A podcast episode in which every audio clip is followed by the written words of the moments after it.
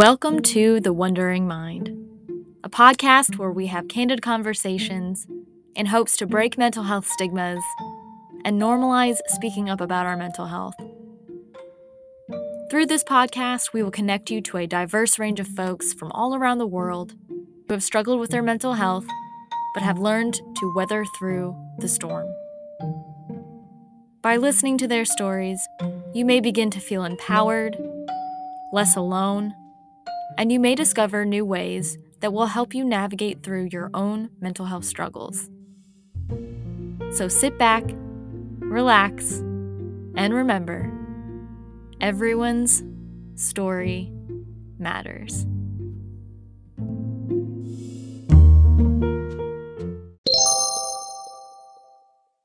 Podcast. Today, I am joined by Jennifer Tarm, and she is with Asian Mental Health Project. And I am super excited to have her with me today. So, thank you so much for joining me.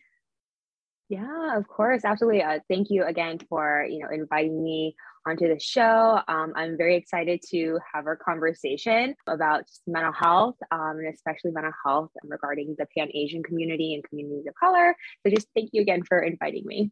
Absolutely. And I'm I'm really excited to talk about this too because I think it's very important that this show is all inclusive and that we cover all of our bases when it comes to the diverse world that we live in. And so I think it's really important that I help get the message out about your organization, even though it's fairly large in itself and incredible and doing very well. but I want thank my you. listeners to know about it. They need to know. oh, thank you. Oh, you know, really, it, it, really does mean a lot.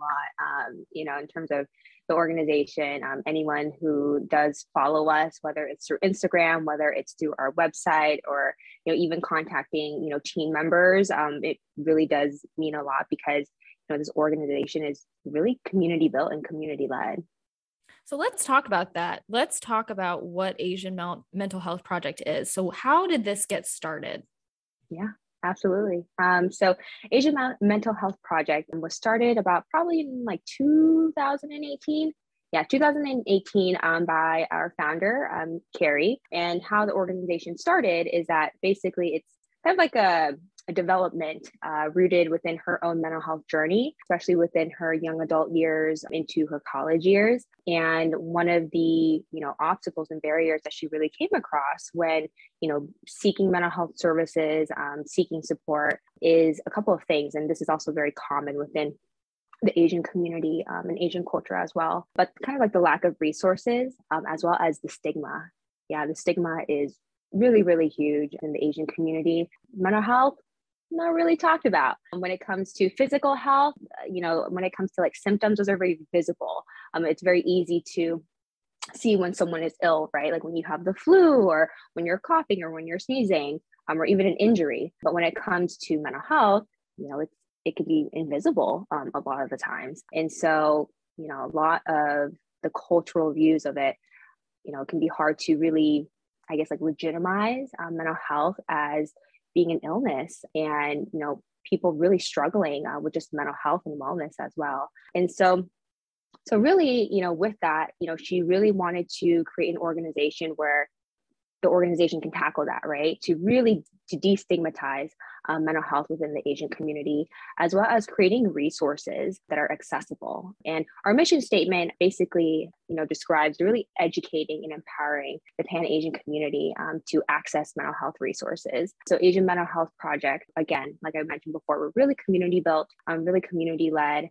and you know it went from carrie being the founder to now being a team of six phenomenal women, which is just absolutely incredible. But even so, more importantly, though, um, we really couldn't really thrive um, unless we've had the help of our community. So that's why we have a lot of volunteers. And I'll, t- I'll talk a little bit more about our volunteers in a little bit. But just kind of going into more of what we do with the project. Um, so we focus on a couple of things. We focus on educational programming, we focus on community events, we focus on partnerships as well. So in terms of the educational programming piece, we operate primarily on Instagram. So for those who do not follow us yet, um, so plug in right now. So um, at Asian Mental Health Project, and we primarily operate from there. And so we you know, we take topics within the mental health wellness space and we make it digestible, right?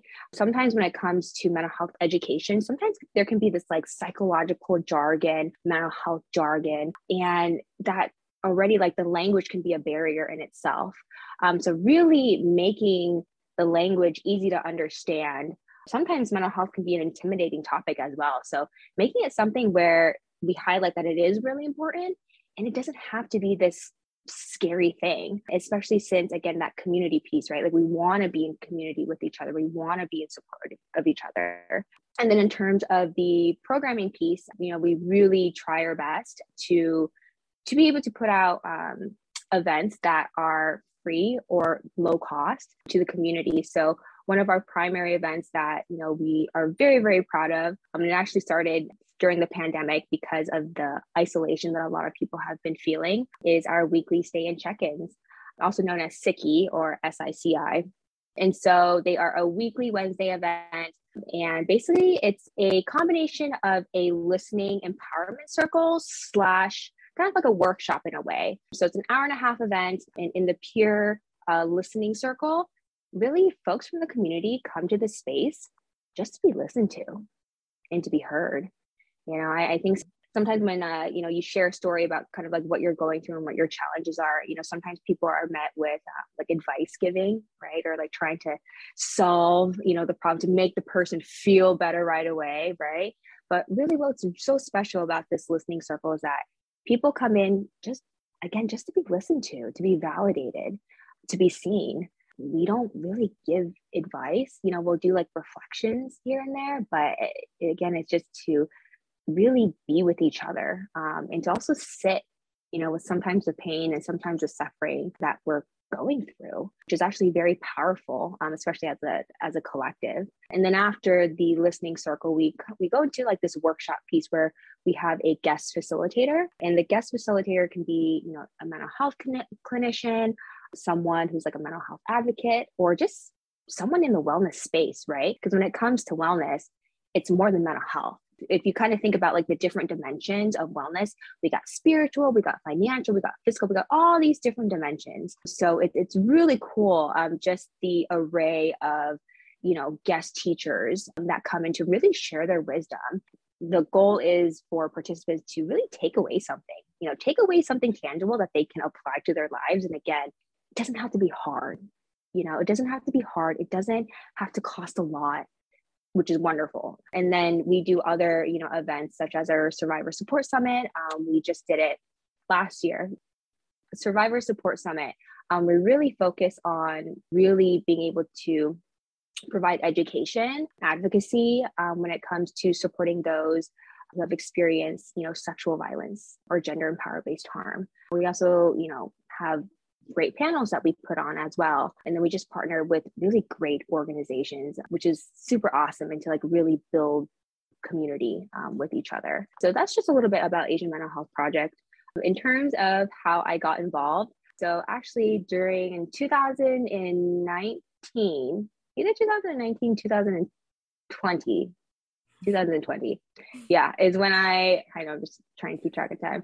Um, when i graduated actually the very first annual survivor support summit was being held. So i was working in a department at my university that i was a part of for my graduate program specifically working for uh, working with those who are survivors. That was how me and Carrie got connected because I had this knowledge base um, and, you know, I was able to speak about just some of the topics within prevention. And so, you know, at first I was supposed to be on a panel. That didn't happen. The panel ended up, or me being on the panel ended up turning out to be me basically being like a co-lead for this event. um, and so that's kind of how it started because I, you know, I was connected to other folks and other organizations. So it was just um, it was just really easy to be able to you know invite people to speak about you know their knowledge that they had or their wisdom that they wanted to share with the community. And so after the survivor the survivor support summit, I guess Carrie saw something in me and was like, "Do you want to join our team?" And I was like, "Oh my god, sure!" Um, so it was definitely very unexpected, and and I've always heard about Asian Mental Health Project. I mean, I've always loved the work that that they did. So to be invited, I thought it was felt really humbled. Yeah, that's just a little bit of Asian Mental Health Project and a little bit of my journey to how I got here.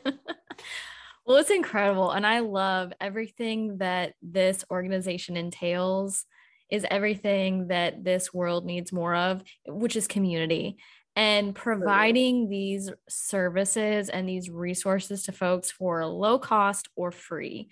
Because, like you said, and I love that you brought up the fact that mental health and mental wellness is so many different, it has so many different facets, mm-hmm. so many different layers and that includes financial and a lot of people struggle with money and so the fact that you all are volunteer based typically like a lot of this mm-hmm. work is mm-hmm. done by volunteers mm-hmm. and people are willing to put in the time and the effort to make this organization what it is and then people are willing to partake and engage and utilize what you have to offer i think it's just so so incredible so when you went to this conference it sounds like you were still in school so let's kind of dive into that just a little bit because i want to get to learn a little bit more about your background so what did you go to school for yeah, um, of course. Um, so I went to graduate school to go get my master's, and then my master's was in marriage and family therapy. So that was kind of the start um, of, I guess, like my, I guess, like official journey, like educationally, occupationally wise. But I, I've always known that I wanted to go in the mental health and counseling field this was kind of like a kind of like a shift in career because actually before um, I was pursuing pharmaceutical sciences to yeah, yeah Wow. Yeah. Um, yep. And, uh, you know, a lot of cultural influences on that because, you know, my parents, you know, they, you know, wanted me to be in a field or in a job slash role um, that was reputational slash AKA can provide financial stability. Right. And that makes a lot of sense. And so even though they wanted me to be a doctor, I'm like, oh, med school, mm, I don't know about that, you know, but I, there was this uh, eldest daughter kind of guilt where I'm like, ah, oh, like, okay, well, you know, I, I just don't want to disappoint them. So let me just kind of meet them halfway and let me just become a pharmacist because my naive mind back in the day, you know, thought that pursuing pharmacy was going to be a lot easier than going to med school. But yeah, again, very naive to, to think back then. Um, and you know, shout out to all the pharmacists who you know go through all the training and you know who are in the medical system uh, and also helping everyone as we're going through COVID. But you know, again, that that wasn't for me though. When I you know decided to pursue marriage and family therapy, you know, what really gravitated me towards the field um, was the relational and the systemic and the cultural emphasis. And also for my program, there was a social justice orientation framework, particularly for my program and particularly within Los Angeles. So for all those listening, you feel free to narrow that down. Um, and and so yeah, and so you know, for me, it you know, I, I really wanted to you know work from that relational lens. And you can't get any more relational than family, right? Like family and marriages. That was where I went. You know, now that I'm in a different part of my journey, ironically, though, even though I, you know, had an MFT, what was strange is that I still could never really, really claim that identity for myself to be a mm. marriage and family therapist yeah um, i i couldn't really see myself as an mft and i, I don't know why. And and so it you know it took a couple of you know months and just really soul searching to really understand you know why. But i i felt like it was kind of ironic being an mft because a lot of my work didn't necessarily resonate with the mft role. Um, of course mfts can see all types of clients but i think just with the label itself um, i think there's a lot of you know clear assumptions that I work with couples and I work with families, but I work with uh, with some families here and there. Um, especially when you work with children, you automatically work with the family. But a lot of the times, I worked with young adults. I worked with young mm-hmm. adults. I worked with students, first generation um, slash second generation survivors. And so a lot of the work that I did didn't necessarily resonate with the MFT role. And so that's when I decided to, you know, now pursue a doctorate role, pursuing counseling psychology. So I feel like I went off on a little tangent, but hopefully that kind of answered answered your question. totally answered it. Absolutely. So I want to know like what is your personal connection to mental health because obviously everyone struggles to some degree, but mm-hmm. why were you so drawn to this field at large? I mean, a lot of it is is really cultural for me, and so a lot of the reasons why you know that um, you know how Asian Mental Health Project was founded was you know based on like the stigma, right? The mm-hmm. stigma and the lack of resources, and so that was a lot of my experience. Home for me is back in Orange County, and I had no clue what any you know mental health services were out there. No one really talked about mental health. Closest thing to I guess uh, therapy was counseling, but counseling was more for academic purposes. Yeah, me and academic counseling, we just never really vibe with each other, um, which was, you know, why that that was actually one of the pivotal points in my career, which is why I decided to take a leap of faith into the mental health field, you know, to go to my master's program was because I did not have a good experience with my academic advisor. There was a time back then, again, when I was a pharmaceutical sciences major, and I was basically on the verge of flunking and not just flunking out of my program, but it got to the point where like I would have been kicked out of the university. And for me, as an Asian, Asian American, there was that fear of like, oh my gosh, failure. Oh my gosh, being kicked out of the university. This could not happen. This is just, this is not real. And so, what I didn't like about the way that I was being treated back then was I felt like a lot of me being treated as Tarm the student and not Tarm the person. And I think this is, you know, a lot of the pressures that a lot of academic advisors face is like the institutional barrier, right? Like students have to pass, students have to make the university look good, right? Like whether it's for funding, whether it's for budgeting, whatever, whatever. But I think you know what the cost of that is i didn't feel like i was being treated like a human being and not being taken into consideration of hey like maybe these are there are these other factors and there's all these other life pieces that influence my academic performance. It's like ooh like like a wild thought for them to i guess like to even have Consider, but, yeah. Yeah you know and mm-hmm. to really work with me through my purpose. And you know back during my undergrad this is the perfect time for identity development and really finding yourself. And I didn't think that, you know, the academic counseling that I had was really um, promoting that. I still felt like I had to like find things on my own. Again, like, right, like finding mental health resources, having to find things on my own. But a lot of the cultural aspects in terms of like my career was kind of what really started it. So again, you know, in terms of, you know, what do I want to do with my career? And it's different from what my parent wants. How do I navigate being the oldest daughter within my family, you know, and also talk about intergenerational trauma.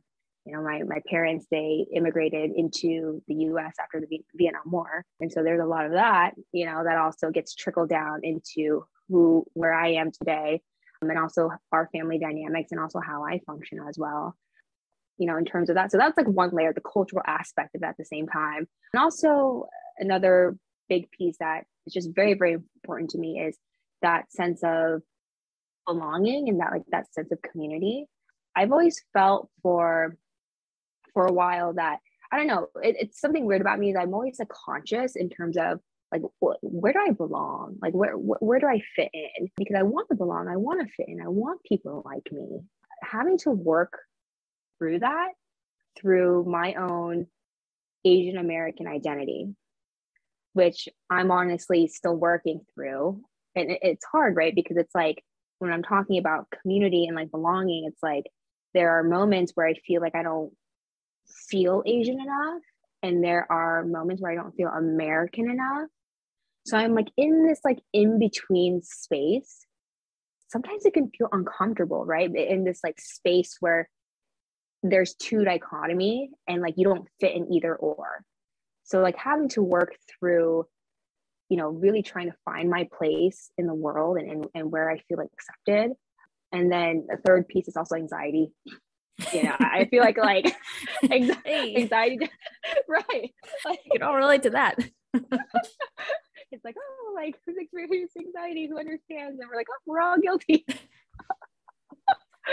Yeah and so just um you know being able to just work through just like daily life anxieties right? And especially as a young adult as a young professional just being an adult is hard. And Ugh. sometimes i wonder like like who let me be in charge of my life? What?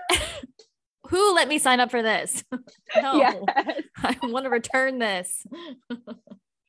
Yeah so you know so that was just a lot of um yeah just some of the pieces in terms of like my own uh my own mental health um, journey i'm really curious to kind of just chat a, a few minutes more about feeling torn between your two identities because again i, I honestly yeah. think actually a lot of folks can relate to that as well and i think a lot of folks are shy or embarrassed or scared to mention mm-hmm. that that's something that they're struggling with especially if they have maybe two separate friend groups or mostly white mm-hmm. friends or friends who can't ident- you know identify or relate so you said you're still kind of working through that and i'm sure that's going to be kind of something you'll work through for a while so what are you kind mm-hmm. of doing now to navigate through that to maintain your mental health and keep it at a good in a good place yeah um well i think one of the biggest things is therapy. I know i i did therapy for the first time uh, when i was in graduate school. And I've never had uh, therapy or counseling before. And also, I one because I didn't know where to go and how to mm-hmm. go through the process, but also I was still on my parents' health insurance as well, and so kind of like the thought because then they're going to get the bills back, oh, and so then they're yeah. yes, so which is another barrier that a lot of young folks kind of are a little bit hesitant about you know seeking services especially if they're under their parents health insurance because then they're going to know. And so during then i you know i didn't want my parents to know and nor would they have to understand and i didn't want to have to necessarily go through that explaining process you know back then. But as soon as i you know when i went to graduate school you have to have health insurance. And so again you know i feel very fortunate and there is a sense of privilege to be able to have my own health insurance and one of the you know one of the things that i got of, out of it is feeling comfortable to be able to find my own therapist and not have to worry about are my parents going to find out? Or you know are they going to question it? You know why am i seeing someone for my mental health? And i know when i try to speak with them about like mental health especially being a professional in the field it's still a concept that is kind of hard to even put into um, chinese language or like vietnamese language so mm. it's still it's still like a topic that's a little bit hard to even put in words. so yes, so therapy was a really big part in terms of really working through my identity piece.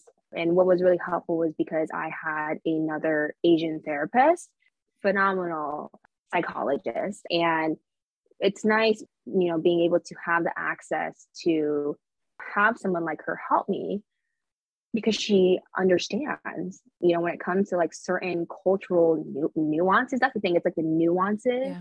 of my identity of being asian my identity of being asian american is something that i didn't necessarily have to explain mm-hmm. I, I didn't have to like kind of spell it out for her um, she just understood and again i think just being able to really facilitate a dialogue with her and to be able to share the thoughts I've always been scared about sharing. Or what if someone else heard me? Would they shame me? You know, like would they judge me? And especially within the API slash API community, there's there's that shame and you know that that kind of goes hand in hand with the stigma piece and so i know that was something that i you know i was afraid of yeah so being able to really talk it through with my therapist and you know she really helped me challenge my ideas in terms of like why is it so important for me to like belong like to find some place that is like so definitive hmm. to like belong somewhere you know we came to the conclusion that i just i would feel threatened um you know when i don't have a place or somebody or something that i can be like connected to or feel like really similar with. Again like in terms of the asian the asian side of me right? Um, you know there are just some pieces where it's a little bit hard for me to resonate with the asian identity. I mean, especially you know kind of i forgot what the actual language or what the terminology is but being like a language broker at least like for my parents. So having to being able to like translate for them right? So like having to be in these like two different worlds you know was was just really hard for me growing up there were times as being asian it I just didn't have the language all the time, especially as I got older. Actually, a lot of um, my Chinese actually got worse. And so sometimes, yeah, you know, especially when you go to English school and you have to speak right. English yeah. in school. And so I feel like that kind of pulled me away a little bit more from my culture because it became a little bit more harder for me to communicate with my relatives like who really you know they didn't either um, like english wasn't their first language or they just never really understood english or the, and they didn't want to learn english um, which is totally understandable. Mm-hmm. so you know in terms of the language piece it was a little hard for me to like stay connected to that as well. And then kind of going to the american piece i mean i look asian. So you know sometimes it be it can be hard for me to fit in American spaces, you know. And again, I think American can be defined in many ways. Um, but I know how I see an American is a white person. So between me and a white person, like I don't look like a white person. Um, but of course, within the context of the world, when I think about colorism, I do understand that I also have the privilege of being light skinned, mm-hmm. you know.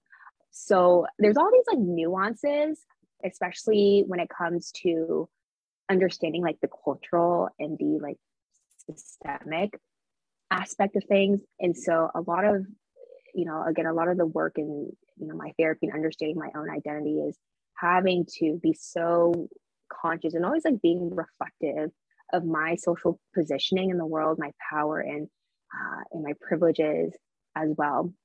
So yeah it could definitely be a lot to think about but you know i know that it is so important that i understand again like my social identities and how that impacts you know my relationship with other people how how i you know interact with clients because that will show up in the room. Uh, there there is you know an, an impact um, to that. So but again a lot of understanding who i am has been a big part of feeling more integrated because I, I, I was lacking that integration. You know, I wanted to fit in in all these pieces. I, I wanted to um, just again find somewhere so definitive. I wanted to belong. But a lot of this, again, these are just like so separated, and like I needed to just kind of bring everything together. You know, and as me, as a, a whole person, I think it also just gets better. I think as you get older and you kind of don't really give a fuck anymore. um, yes. oh, amen to that. Amen to that. it's so true. Yep. Yep. For so much of our adolescence, we struggle and we work so hard to fit into these molds and these stereotypes and to be accepted and mm-hmm.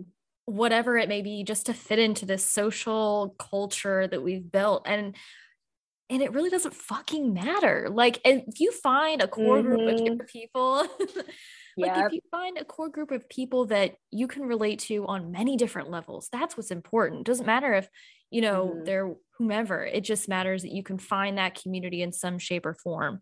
And it does, I mean, being able to stay rooted in your culture is obviously important. Yeah. But it's not all that it has to be. That doesn't have to be your only identity you know you can be whatever you want to be with whomever so it's not easy doing mm-hmm. the work that you're doing and going to therapy and mm-hmm. working through all this trauma and working through all of these puzzle pieces and these mm-hmm. stereotypes and these boxes it's really fucking hard to do yeah. that so i commend you for even breaking that one stereotype and that stigma of going to therapy mm-hmm. and just saying fuck it like i'm yeah. this for me yeah yeah and i think that's that's scary um, to do something for myself. And thinking about and again you know like i mentioned earlier my parents they immigrated into this country. And so you know with that there's again like the american dream aspect mm-hmm. of it right? And but a lot a lot of their lives like they they understood my parents and you know my family members relatives ancestors they they knew what their role was you know and they they've had to go through war. They've had to go through poverty. They have to go through discrimination. Everything that you can name under the sun. And for them to come into america you know they wanted me to have a better life. You know, one of the big generational differences, I think that's the word I'm looking for. One of the big generational differences between my family members and I is that, you know, I have the privilege and the access to have choice and to be able to live the life and to be able to create the life that I want to live.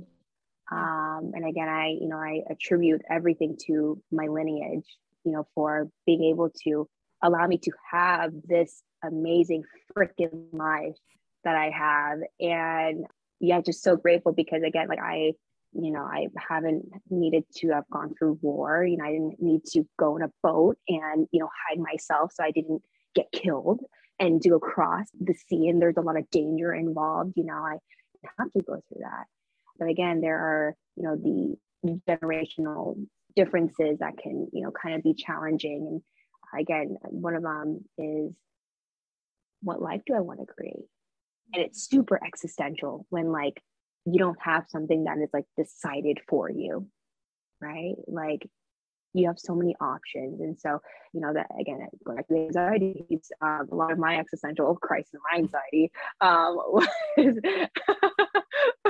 was having to make choice and to to have choices and to make decisions and it's gonna fall on me on whatever decision that i'm gonna make honestly i think even if you hit hurdles which we all do i think just mm-hmm. the fact that you're able to make your own decisions at this point and you don't have to have that weight that extra pressure anymore from your your family on the life that you should live versus the life that you want to live those choices are all on you and that's a good thing because mm-hmm. you should trust yourself in the decisions that you make and it sounds like you sure as hell do and so it's just it's almost like a freedom of being away from yeah. that kind of you know yeah toxicity um yeah so i mean we all have to face those hurdles of the choices that we make but mm-hmm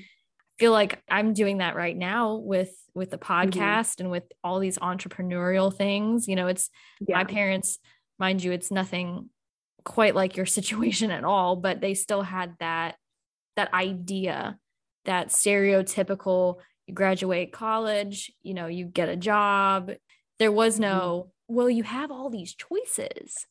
Yeah. It was like this, this, this, this. Mm-hmm. So the fact that now at 33 i'm like hey yeah i'm not gonna do that anymore like yeah i want to break away from that traditional style it's scary yeah. but man there's a freedom in it for sure yeah and i also want to put like kind of like a little like disclaimer in a way and mm-hmm. and there's nothing wrong with you know having a role or having a certain lifestyle maybe like be assigned to you whatsoever you know mm-hmm. um and i think that's like the really big differences you know between you know western culture slash eurocentric you know values you know versus collectivistic cultures there have been just so many types so many communities centuries in which the you know in terms of collectivistic cultures you know people understood kind of where their life was going. And that's okay you know? Um, i just know for me again i think that it can be weird sometimes being that asian american piece right? Like where technically there is still a certain pathway that is supposed to be meant to be paved for me but also being an american and having all these access and privileges to choices there's also that at the same time. Um, so it, you know at the end of the day it's it's really a matter of you know what it's it's just dependent um, person on person by person. And i know mm-hmm. for me you know I, I wanted to pave my own path you know but again for those if there is a path that is paved for you already and you want to continue following that that's totally okay. So just a little little disclaimer on that excellent disclaimer well said yeah, yeah. it sounds like everything's kind of done a whole 360. So, you know, your journey with mental health and then getting into the field itself and now going to get your doctorate while still working for Asian Mental Health Project. It's just this beautiful blooming flower and I love it. Yeah. And I'm so glad that I found you all on Instagram. I've been following you all for I think it's been like over a year now. It's been a while. Oh, um, thank you. And I love the work that you all are doing. I think it's absolutely phenomenal. So, again, if folks want to follow you and the Asian Mental Health Project, where can they find you? Where's the best way to contact y'all? Yeah.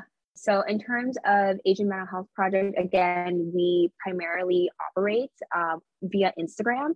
So, it's at Asian Mental Health project. You can also go to our, website as well. Um, so Asian Mental Health Project.com. Um, on our Instagram, it uh, there's also going to be like a link tree, and it will show different resources that we have, as well as going to our website as well.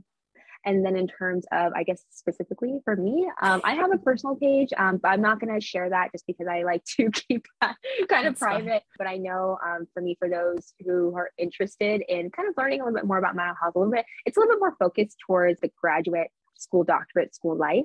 Y'all can follow me at uh, PsyD. I'm, I'm totally forgetting my name um, on my Instagram name, but um, PsyD Days with Tarm. Yeah, it's a little it's a little yeah it's a little play on like like days and you know i'm just gonna stop, stop there. No i love it. I love it. And i'll share that information in the description box on all the platforms so that folks can click and go and find you. Thank you so much for joining me on the show. This was a remarkable conversation and a very important one that needed to be shared. So thank you for taking the time out of your evening choosing to be vulnerable, coming on, talking about the organization, talking about your own life. It was much appreciated. Thank you so much. Oh, well, no, thank you again, again for you facilitating this conversation. You're, you're really such like a really great facilitator when it comes to, you know, listening to people's narratives, so organized. Um, and again, for just, you're like, oh, I'll take that. Thank you.